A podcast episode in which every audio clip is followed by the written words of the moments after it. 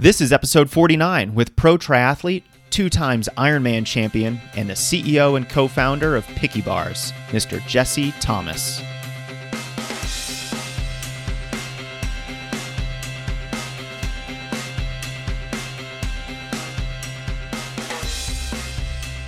Hey everyone, welcome back. You're listening to the Strength Running Podcast where I attempt to tease out actionable training strategies to help you improve and make more strategic decisions about your running. I'm Jason Fitzgerald, the head coach of Strength Running, and we've got a great show for you today. I hope with elite Ironman triathlete Jesse Thomas. We're going to talk about his diet and fueling habits, which are extraordinary, and how you can learn from one of the hardest working triathletes in the sport. First, a shout out to Health IQ for making this show possible. They have a simple mission to help healthy people pay less for life insurance. It's a good deal considering healthy people live longer and healthier lives. So check out healthiq.com slash strengthrunning to see how much money running can save you on insurance. I also want to thank an anonymous runner from Chicago who has left me probably the nicest review of the podcast on iTunes. Runner fan from Chicago wrote, Love Jason's podcast. I'm always looking for something new to listen to on my long run, and this one is my new fave. What I really appreciate is his ability to consolidate a wealth of information in a short, digestible format. No fluff, just straight, useful knowledge. I really appreciate that. Random runner from Chicago. If you're listening and haven't left your review of the podcast, please do. It would mean the world to me. All right, in the spirit of no fluff, let's dive into today's topic fueling for performance. Jesse Thomas, he's the co founder and CEO of Picky Bars, an energy bar company that he started with his wife and former pro runner who you might know, Lauren Fleshman. He went pro in triathlon in 2011, and since then, he's won two Ironmans, competed at Kona, and shared a lot of the lessons he's learned along the way on Outside Magazine, Sports Illustrated, Triathlete.com, and many other media sites. And so you'll notice near the end of our conversation, Jesse had the idea to offer you guys a discount, and he pulled through. So code PICKY20, there's a capital P in there, will get you 20% off any order at pickybars.com. So I hope you enjoy that. He certainly didn't need to offer that code, but I'm glad he did because Picky bars are delicious. Uh, try the smooth caffeinator and you'll see what I mean. Without further ado, please enjoy my conversation with Jesse Thomas. It's interesting because I uh, this this was one of the more popular ones that I ones that I wrote. Uh, that, but it was one of the first ones that I ever did. It's crazy. It's literally just like the first time I ever logged my eating or anything. Were you surprised, horrified? uh, no, I mean it was pretty much I think you know the way what I thought, you know, more or less. But um, but it was interesting to see kind of the see the data, you know. Oh yeah, definitely. You, you never really know until you until you write it down, you know, what's what's going on. So yeah, it's good though. And then you objectively have this huge list of food that you've eaten over the course of a week, and there's no arguing with that. No, totally. Yeah, it was crazy. Yeah, I remember thinking people were always asking me, "Well, how much do you eat? What do you eat?" Blah blah blah. And I was like, to be honest, I don't really know. So maybe I should write it down and let's see what happens. And uh, yeah, it was a lot. You know, I, I really love looking at the the habits and the training strategies of elite athletes because I mean, you guys are the best and you're doing things at the highest level. So I, I think it's always really instructive for, uh, you know, us, us mere mortals. And so I, I, guess let's start with big picture stuff. Yeah. Do you follow a quote diet? No. There we go. That was simple. Yep. for, for, that, that's the that's the one word and the and the actual answer. Um, no, I think um, you know diets. Uh, a diet to me is almost like a four letter word because it's it's I mean in that it is a four letter word, but you know what I mean. Um, the, they're uh, I think it's really easy to fall into the trap of like a trend in, in a diet and think that if you do something um, kind of you know, for the most part, a lot of diets like semi-radical in one way, shape, or another, uh, it will lead to better uh, health habits for you. And what it usually does is lead to somewhat better health habits in some ways and somewhat worse health habits in other ways for about four to 10 weeks. And then you, and then, and then you're done. And, um, and there are a lot of studies that show that, you know, like the stickiness of like, of diets is, is not very sticky. And so for me, I've kind of always been like, I've always approached eating moderately and and I guess with moderation. And so you could call that a diet if you want, but it's really just about um, trying to eat healthy, but not trying to be too strict about anything in particular. And if I'm doing that and I'm doing that long term and I'm doing that consistently over the course of weeks and months and years, then I'm probably overall being a lot healthier than I would be if I was trying to to follow something that was like you know really prescriptive restricting for you know 6 weeks every 3 months.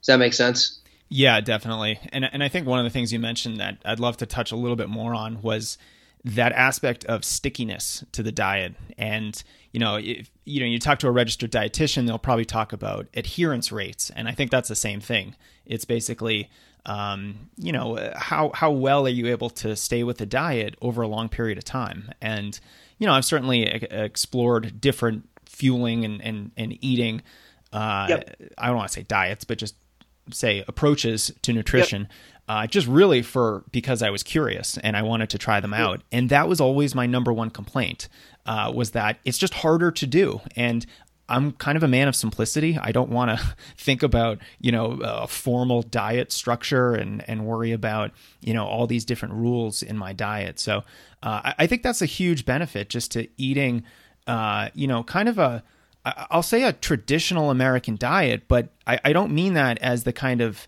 slur that we typically hear it as. You know, it's really like eat healthy, real food. Just because you're eating a normal American diet doesn't mean that you're eating all this processed stuff and uh, and things like that.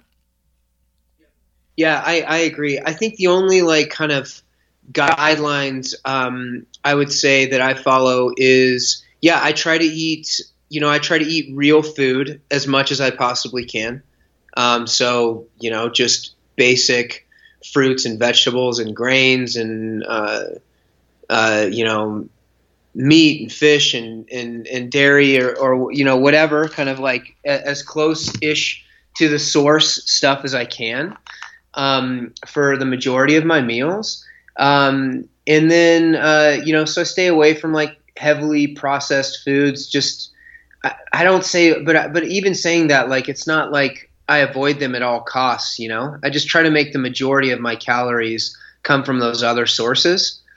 Um, and then for me, there's some real there's some there's some more I wouldn't say rules, but guidelines I follow around like uh, fueling kind of before, during, and after workouts, um, and maybe how I structure my day a little bit uh, calorically. But I think, but but those are those are still pretty much generalizations. Like the overall thing, I think that I try to do, and I've written this before, is like I kind of aim for like a B plus, if if that makes sense. In that I try to be mostly healthy, but I don't try to uh, restrict myself too much where I'm built in any one way, shape, or form in, in any specific caloric category where I'm building up. Uh, you know, uh, I don't know, the likeliness to want to like feel the need to binge on something later on, or or or like I'm really depriving my body of uh, and my mind of something that it feels like it wants, you know. Do you feel that because you really don't deprive yourself of anything that you really want? Um, I'm sure if, if you want a bacon cheeseburger or if you want some ice cream, you're going to eat it. Do you do you yeah. feel that not depriving yourself is is actually a good thing in the long term?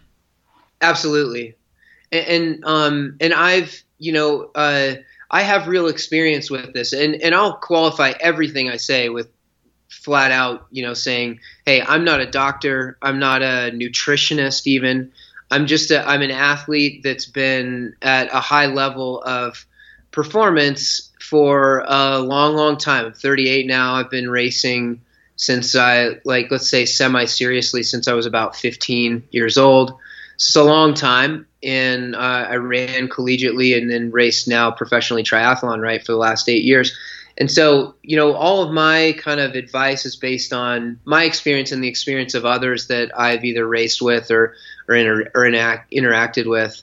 Um, but yeah, you know, I, I do believe that there is a real tendency in endurance athletics and in sports in general to uh, uh, it's a lot of type A personalities that you want to do the best that you possibly can, do every workout, do every uh, exercise exactly the way that it's supposed to be, eat every calorie the way that you um, that it is most optimized on a piece of paper.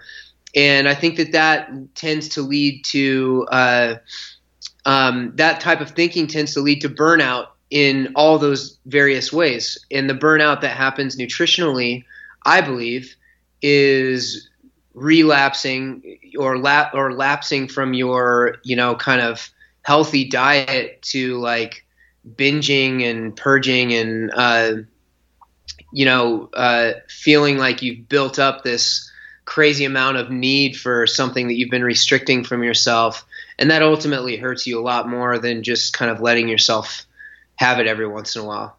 That makes sense. And and and not to get crazy deep into it, but I wrote about this as well in, in one of my triathlete magazine articles that you know I had I have direct experience with that. I was I would say I was never clinically diagnosed, but was a bulimic um, distance runner when I was um, in college and uh, bulimic in the sense that um, I'd try to throw up, but but couldn't really throw up. But it, but, but the, the, definition of bulimia is, is actually more about like extreme binges and purges. And I think when I was when I was younger and trying to, like I said, optimize every facet of my life around athletics because I thought that that was the way to be as good as you possibly could. I struggled with that a bunch, and in doing so, I did uh, experience a ton of that kind of like binging, purging uh, cycles. They got they got very you know that it got uh, like I, I would say probably clinically extreme at the time. So Jesse, first, thanks for opening up and sharing that with us, and yeah. Uh, I'm I'm glad that part of the answer to that was not seeking perfection all the time. Um, and, you know, as a running coach, I'm always trying to get runners to think about this w- around their training too. You don't have to execute every workout perfectly. Your mileage doesn't have to be exactly on the dot what you know the coach recommends for the week. And I think there's there is that real danger of over prioritizing executing the plan, the diet, whatever it might be, to perfection because that's really hard and it does lead to burnout. And I think it, it leads to those low adherence rates that you know we were talking about before. It's, it's just not sticky. You can't maintain it for a long period of time. Uh, now you mentioned earlier uh, how sometimes around you know there's kind of a difference between eating and fueling and fueling is a little bit more specific for uh, especially with endurance athletes. Can you talk about more how you think about fueling and how maybe your principles of eating change a little bit when when you start to more specifically talk about fueling itself? Yeah. Um, so fueling for me the what I would call fueling, just for any listeners that aren't familiar with the term, would be uh, basically your your caloric consumption in and around exercise. So, in maybe starting anywhere from uh, 30 to 60 minutes before, uh, through the duration of your exercise, and then and then for the uh, well, maybe up to 60 to 90 minutes after after exercise as well, but really in that first like 30 minutes after exercise. And that's what I would call fueling. And that's that's a little bit different than what I eat just like you said like thinking about how I eat kind of my meals outside of that fueling window. And for me uh, fueling there there are a couple different things. Uh, it still is born out of the same basic principles which are balanced eating. Um, but what but what I try to do is I try to make sure that I'm getting an uh, appropriate uh, kind of balance of carbohydrate, protein, and fat um, into my system that helps me, uh, you know, basically best perform whatever it is I'm trying to do. Um, for me, uh, you know that uh, what it is that I'm trying to do kind of changes based on the you know, intensity of the workout, the duration of the workout, and stuff like that. But the general principles are that um, every uh, 30 to 60 minutes, if I'm going over an hour, um, I'm going to be taking in 100 to 200 calories of a balanced uh, carbohydrate, primarily carbohydrate with some protein and fat source um, into uh, into my stomach.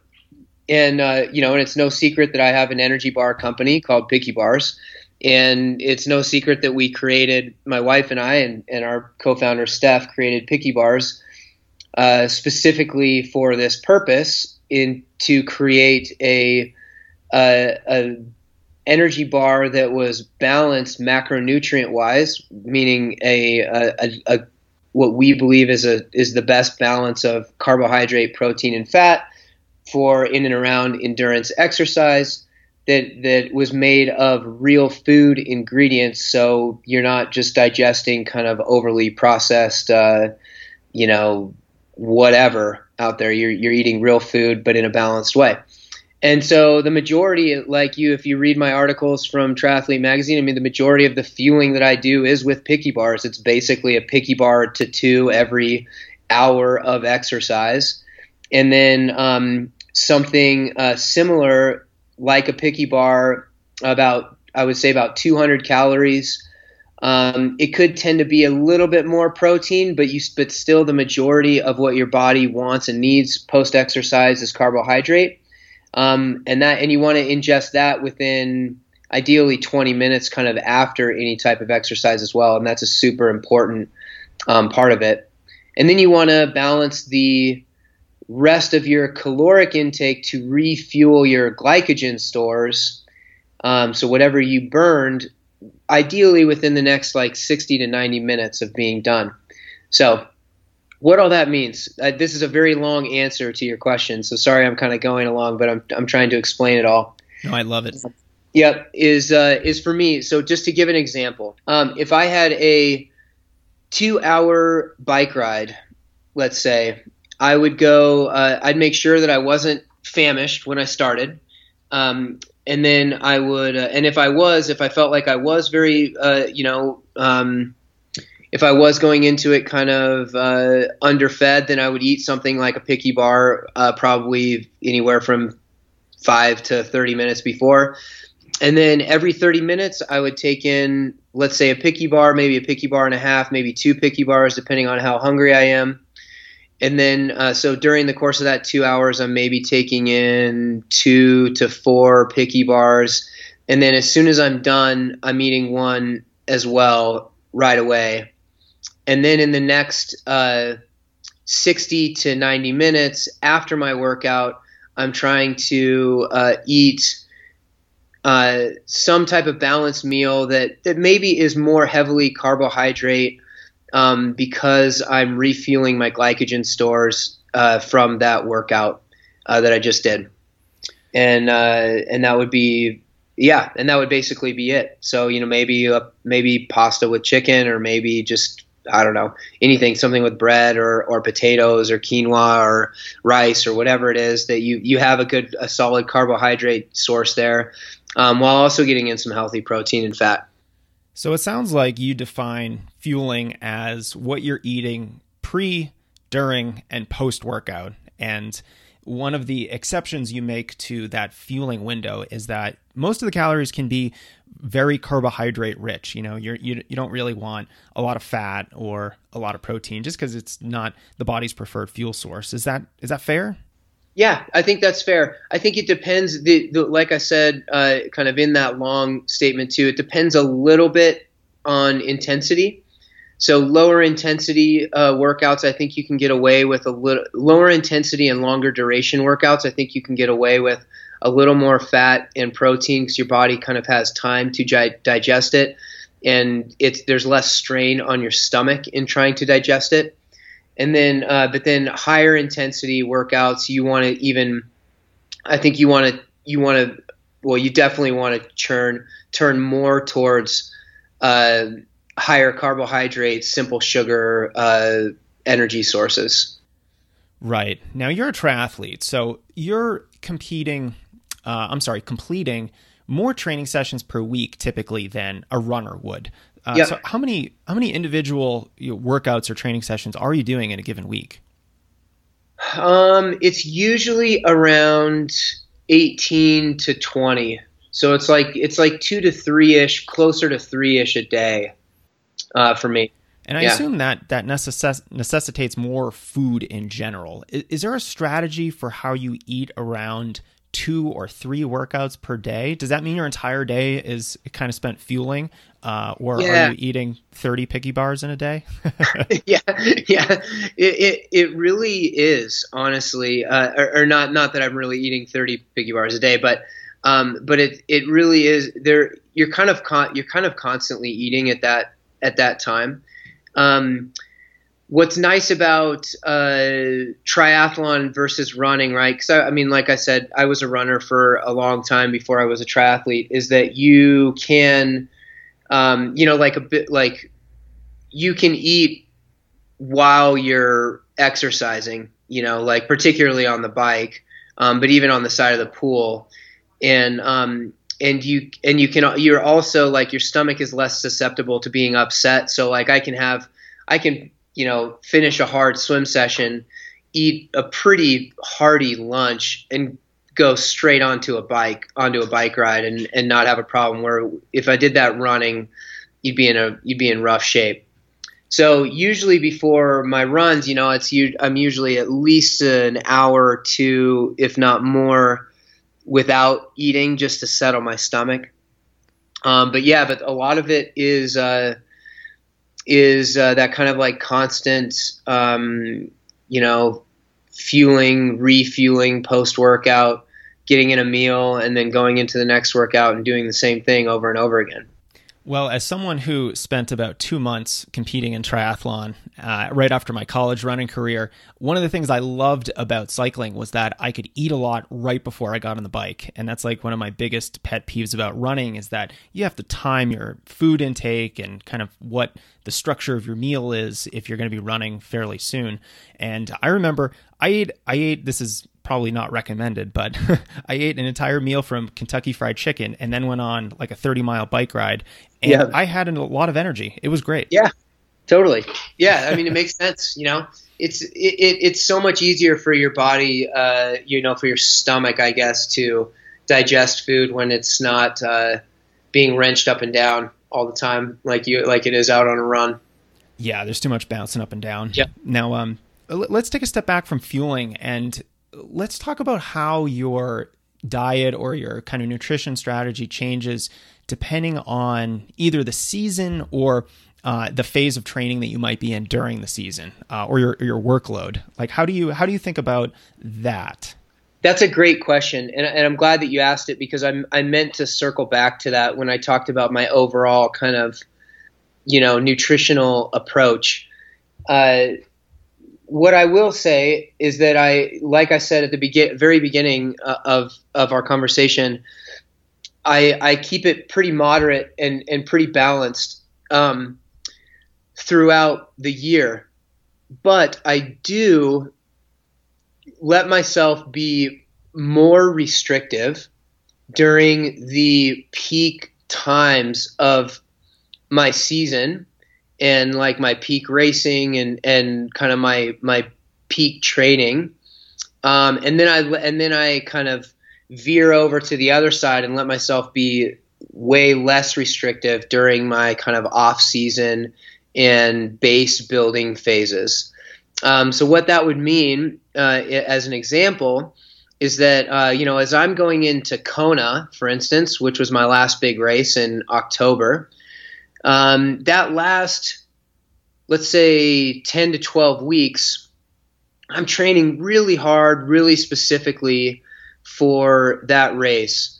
And I am fueling really well, just like you, just like I described around uh, in and around the exercise, in and around my exercise.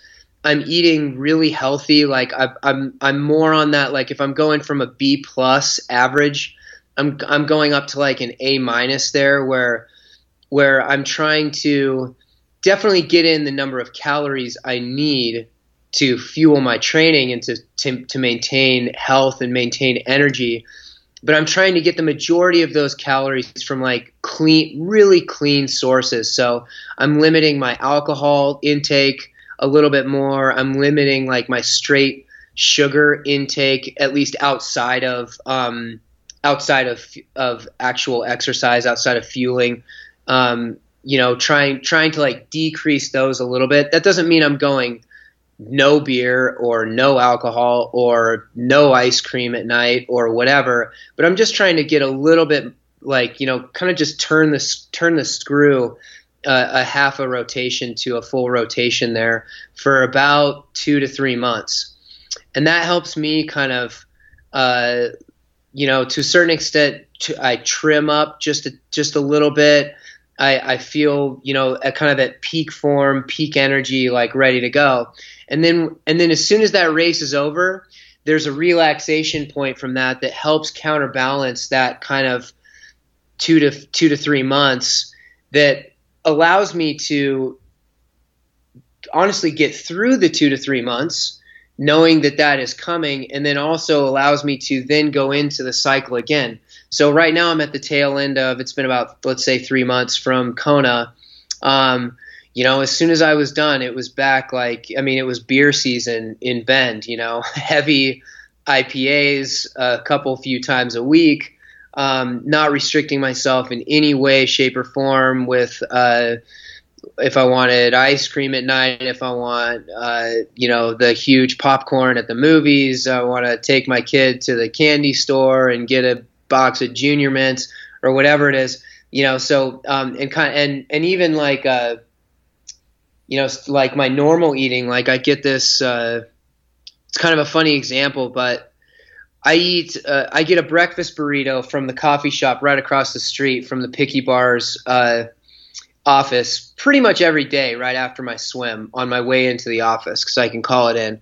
And depending on the time of year, that breakfast burrito will include uh, extra cheese or ba- and bacon and it will also include this huge biscotti that, that these guys make. It's basically like an 800 calorie cookie, right?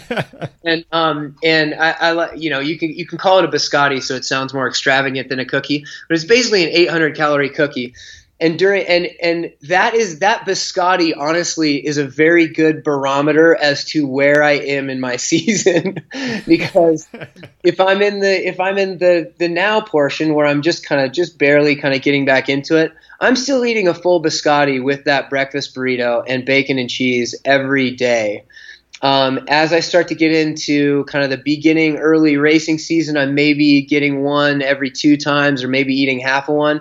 And then towards the end, I'm swap, you know, I'm swapping that biscotti uh, in the peak moments, in the in the peak weeks for you know a, some fruit and or or like just more like uh, substantial, more like healthy whole grain like.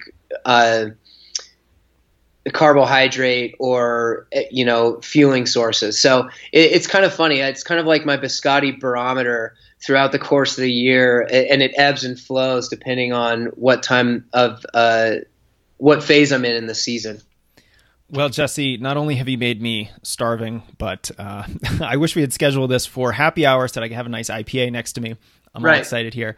Now, I think I think a lot of people might listen to this and and actually think that this approach is counterintuitive. Shouldn't you be eating more and get give yourself a little bit more flexibility when you're in peak training, when your volume is at its highest, when your intensity is at its highest, when your training is at its most difficult? What's the uh, is the rationale simply to lean up just a little bit?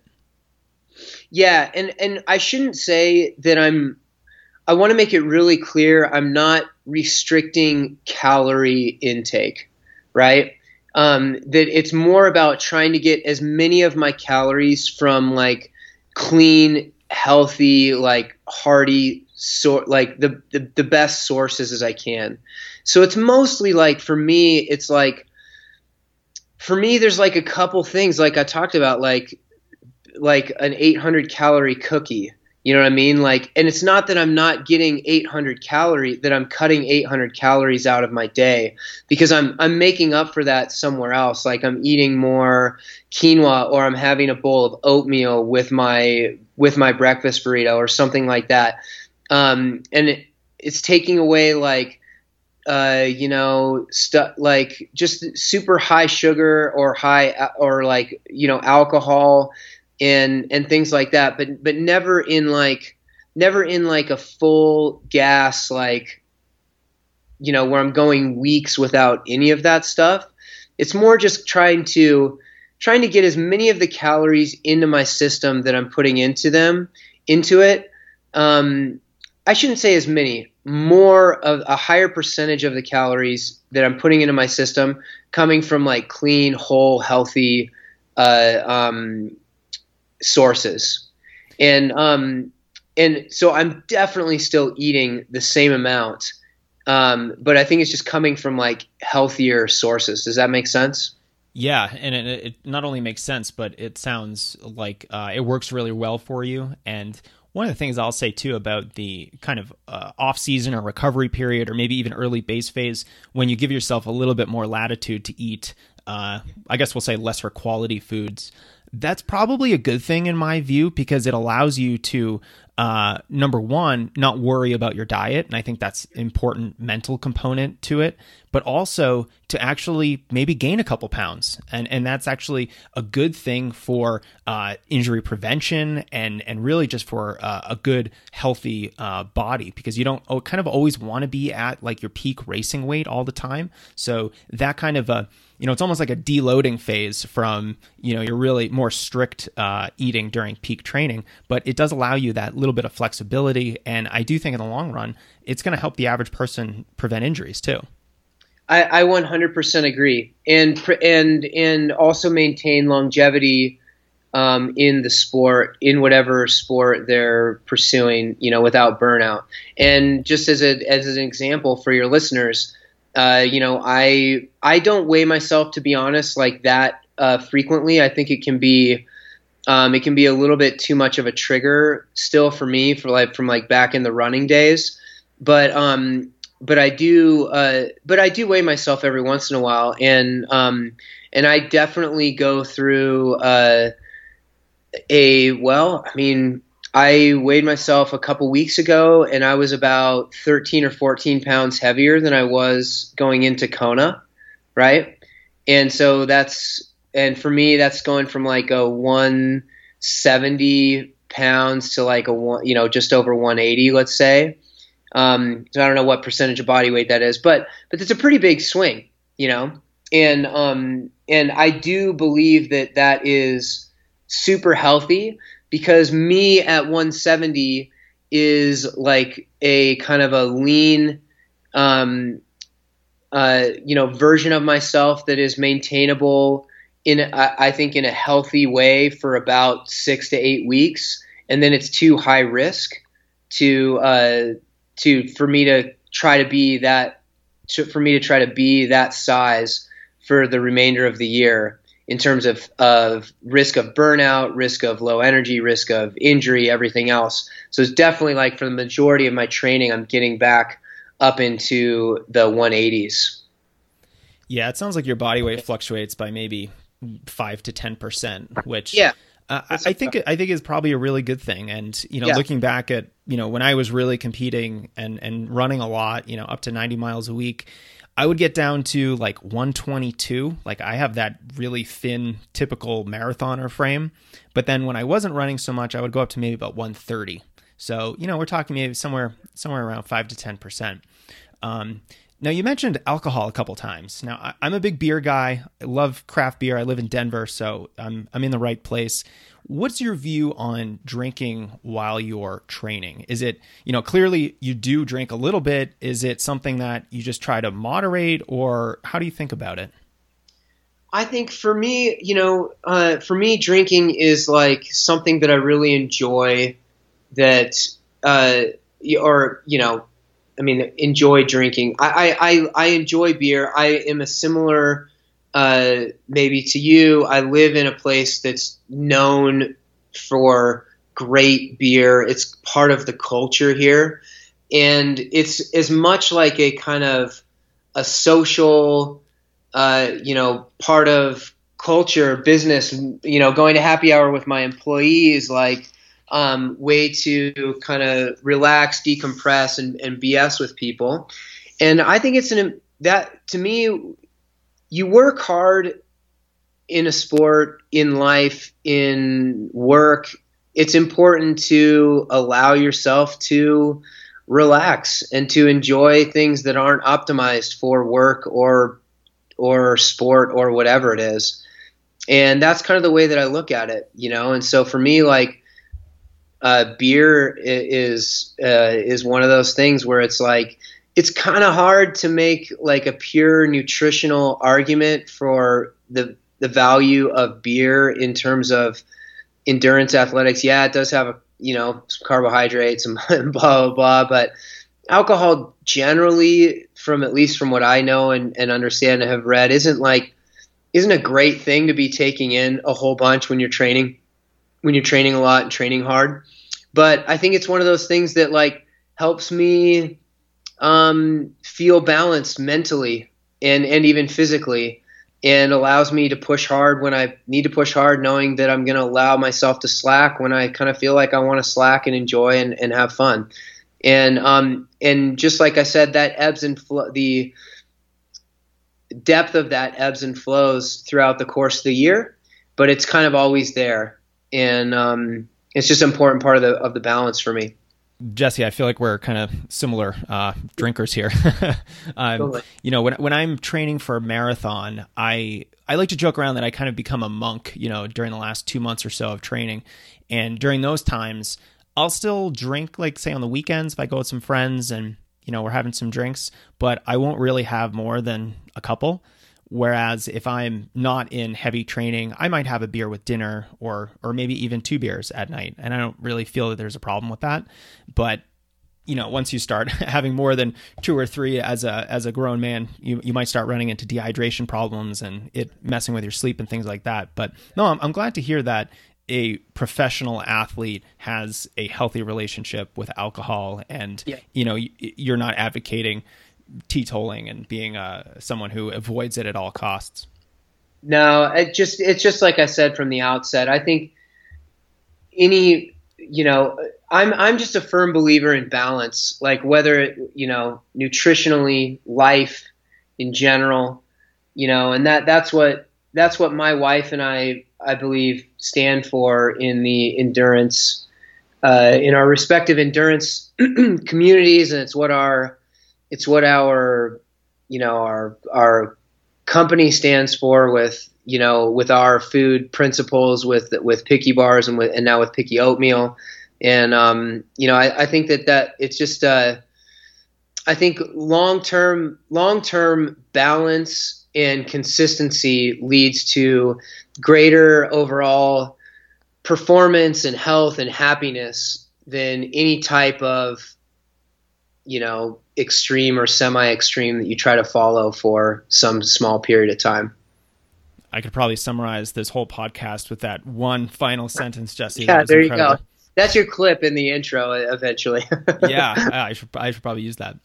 Now, now look, one of the things I want to talk about is the fact that, you know, you exercise way more than the average person. And, right. you know, someone like you, uh, someone like me, we probably have genetics that predispose us to not gaining too much weight, even if even if we are eating a lot of junk. Um, how should the average athlete think about eating for performance after you've had all this experience tracking your diet for a week and being, uh, you know, a, a high level runner and now a triathlete? I uh, it's it's well, you know, I mean, I go back to that same thing, balance, you know, um, and just trying to feel like you're aiming for uh, for a B plus, you know, like a good so being a good healthy uh, person, but not overdoing it to an extreme. Um, I think one thing that also happens with the typical person uh, out there, whether they're uh, you know a, a, beginner athlete or or just an active person or an aspirational athlete trying to achieve a, a goal of some kind, is I think food. We have a tendency of, for food to be like over conscious. Um, is I don't know if that's a real term or not, but people overthink it. And there you know before we had diets and before we had um, fads and before we had calories and before we had uh, you know um, people telling us every which way how to eat and, and, and what to do we had um, we had the food sources that were available to us and we had hunger and um, and when you were hungry you ate. And when you stopped being hungry, you you pretty much stopped, and you ate the stuff that was available to you, and that was probably pretty low processed, um, generally healthy foods that were a mix of carbohydrates, proteins, and fats, and um, and I think one of the problems with the society that we have today is is the kind of overthinking it from an athlete standpoint and and not just going off of, hey, am I hungry? Am I eating like basic good stuff? And if I'm eating when I'm hungry and I'm not when I'm not, and I'm basically eating good stuff, then I'm probably I'm probably getting that B plus right there alone without worrying about any of it. Simplicity wins. I love it. You know, it really is. I mean, it's just like just, you know, like calories this and calories that like your body knows more than the FDA does, than some crazy diet does, than some than a book does. You know, like your body knows what it needs, um, and to some like unconscious level, your brain does as well. And if and if you try to be a little bit more intuitive rather than like overly conscious and overthinking about it, I think a lot of people can save themselves a ton of time, hassle, and like mental anguish, um, which I think can ultimately lead to messed up eating habits as well. Um, and so that that those are the things that I try to think about when I'm myself even overthinking it. You know, just be like, man, you know, what what do you feel, and then respond to how you feel because your your body knows better than anything else. I love that. I'm always telling runners to run by feel, and now yeah. we're now we're telling runners to to eat by feel. Yep, exactly. It was interesting too. I saw the other day on Twitter your wife Lauren, um, Lauren Fleshman. Yep. For those of you who aren't familiar, uh, she shared a ranking of a bunch of diets, and she made uh, a very interesting comment that a lot of uh, folks that she knows who are high level athletes are following the diets that are ranked at the bottom of this list for you know various reasons. So I, I always think that's really interesting to see how athletes try to overthink things and make things way more complicated than they really need to be. Totally. I mean, diets are really, you know, are really uh, just they're. It's just an interesting psychological kind of study. You know how the getting on a diet makes you feel good about what it is that you're doing because it gives you a concrete kind of plan and whatever else to follow. Um, but like I said, there's all kinds of like you know the effectiveness of that and the stickiness of that is definitely up for debate. But there's a psychological thing that makes you feel good about doing it, and that's why diets uh, come and go, and why um, you know, people make uh, lots of money every uh, year to three years when new diets are in and new fads are in and new products are in and, and new books and everything else. Um, and, you know, we, Lauren and I just, like I said, we believe in kind of healthy balance and, and that's what we've built our, our principles around and our company's principles around as well. I love it. And and I love that you've talked several times over the last 45 minutes or so about the mental side of eating and the psychological component to things and how we really can't divorce what we're eating from how we think about what we're eating. And, and I think that's a really valuable way to think about our nutrition as athletes uh, and, and a way to think just about you know how long term we really want to stay with a particular diet or, or way of eating because um, you're not going to be able to stick with a really strict diet forever. Yeah, I, I, totally agree. You know, and I and I like I said at the beginning, I have experience with trying to trying to do that. So I think a lot of my perspective is is born out of, you know, just born out of my own experience and considering myself a pretty you know tough guy mentally and, and physically have clearly created my whole life around kind of being, you know, pushing the limits of whatever it is and, and even, uh, you know, doing that, you know, everybody cracks at, at some. And I've just, and I've just found, you know, generally it's funny, you know, not to digress too much, but like I found that uh, when I was really young, and I look at this generally with athletes as well. A young athlete finds success in pushing, pushing, pushing, and getting better and better and better, and optimizing, optimizing, optimizing. And then at some point, I believe you actually get worse with that mentality. And there you you reach like this next level where there's something about the confidence to be balanced and not pushing so hard to perfect that avoids you uh, breaking yourself or like we talked about at the beginning uh, you know injuring yourself or burning out or whatever it is.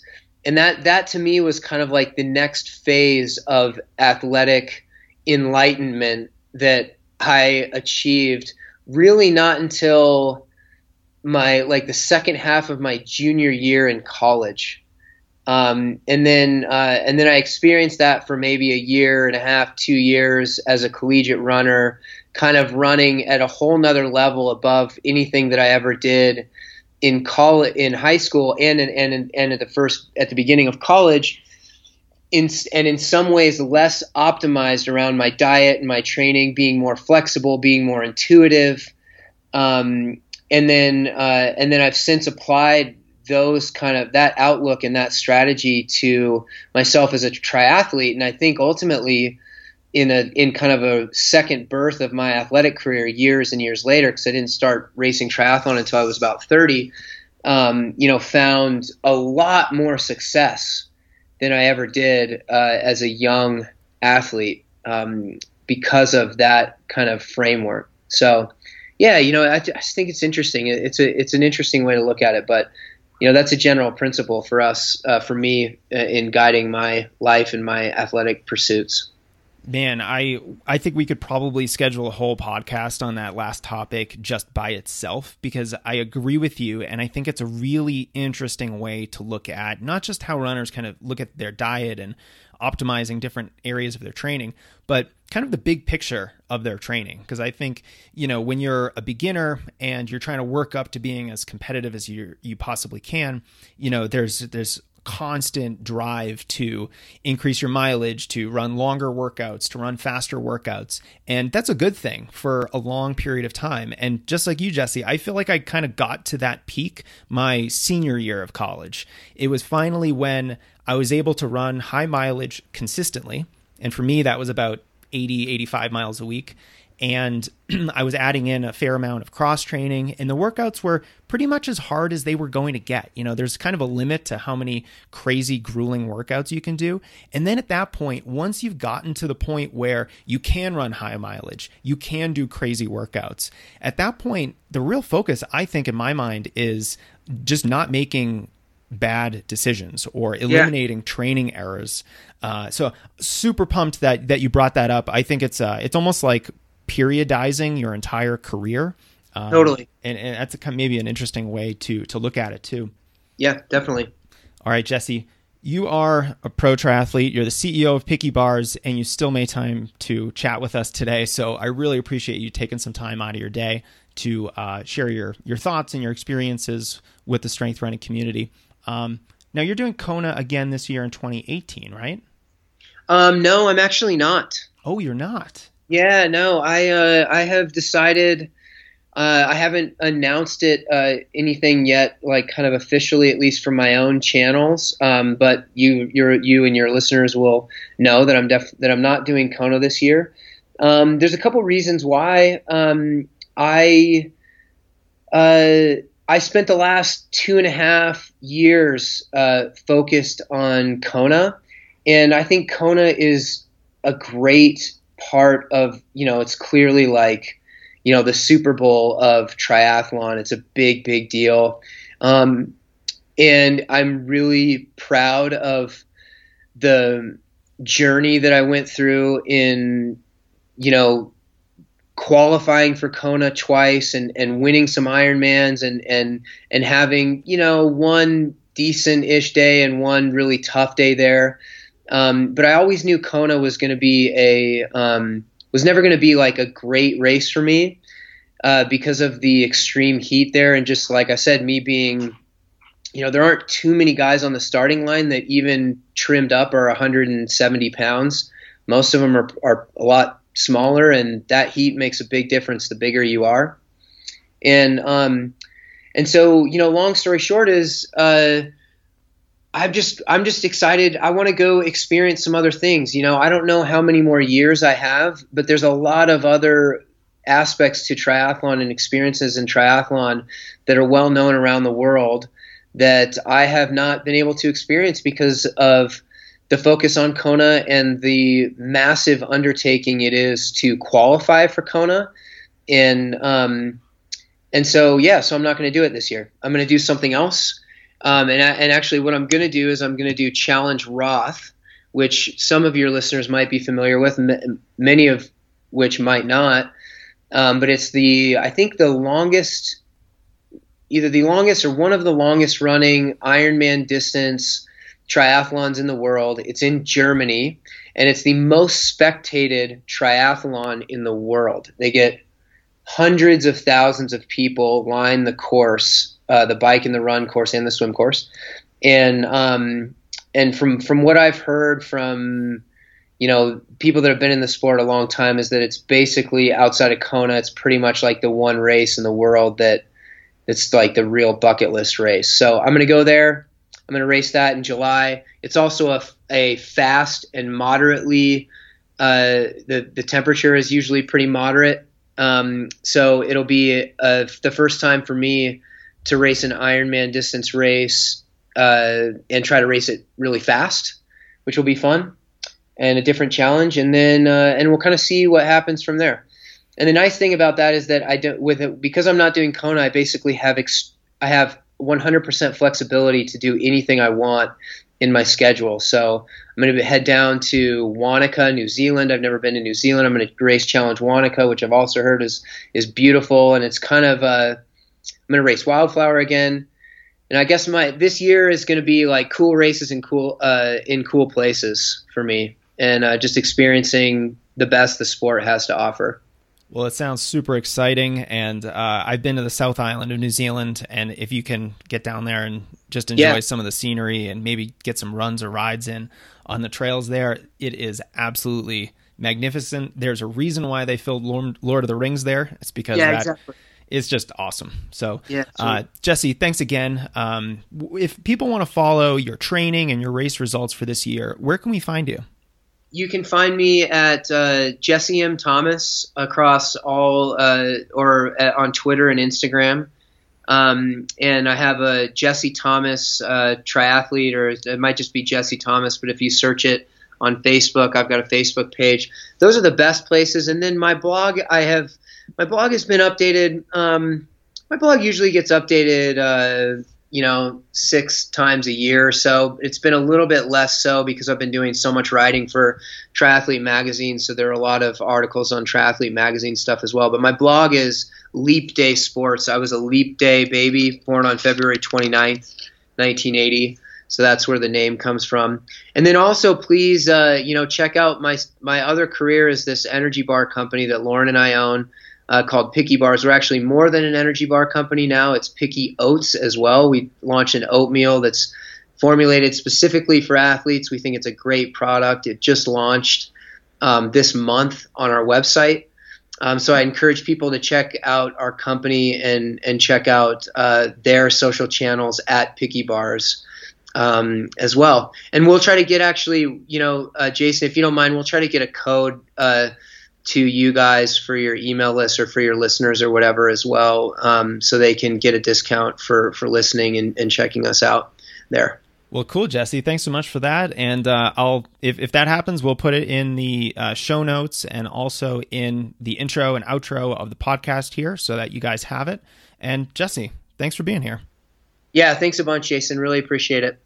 And there is Jesse Thomas. This was a fun, practical conversation about fueling all the hard work we do as athletes. Clearly, it's critical for giving you the energy you need to perform, but it's also important for recovery. There are two sides to that nutrition coin, and performance and recovery really do go hand in hand. If you want to learn more about this topic, we do have a free course available at strengthrunning.com/nutrition. I partnered with a registered dietitian to make Strength Running's nutrition material If you want to learn more about this topic, we have a free course available at strengthrunning.com/nutrition.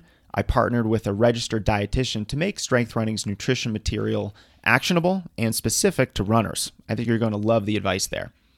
Finally, another big thanks to Health IQ. I wouldn't have been able to make this show without their support, and supporting athletes is what they do. I'm sure you don't need to know this, but the average runner is healthier than the average person. And that health advantage can also offer us financial advantages. That's because Health IQ recognizes that runners have fewer health risks and even a lower risk of early death. So they negotiate with life insurance companies to get runners lower rates. Yes, running can save you cash money on life insurance. Go to healthiq.com/strengthrunning to see if you qualify for lower insurance rates. They've already awarded billions of dollars of coverage over the years, so get in on those savings while you can. And one more time, if you want to finally nail down your nutrition and learn not just how to eat for maximum performance and recovery, but what to specifically avoid that can be counterproductive, go to strengthrunning.com slash nutrition to learn more. Thanks again for listening to the show. We'll be in touch soon.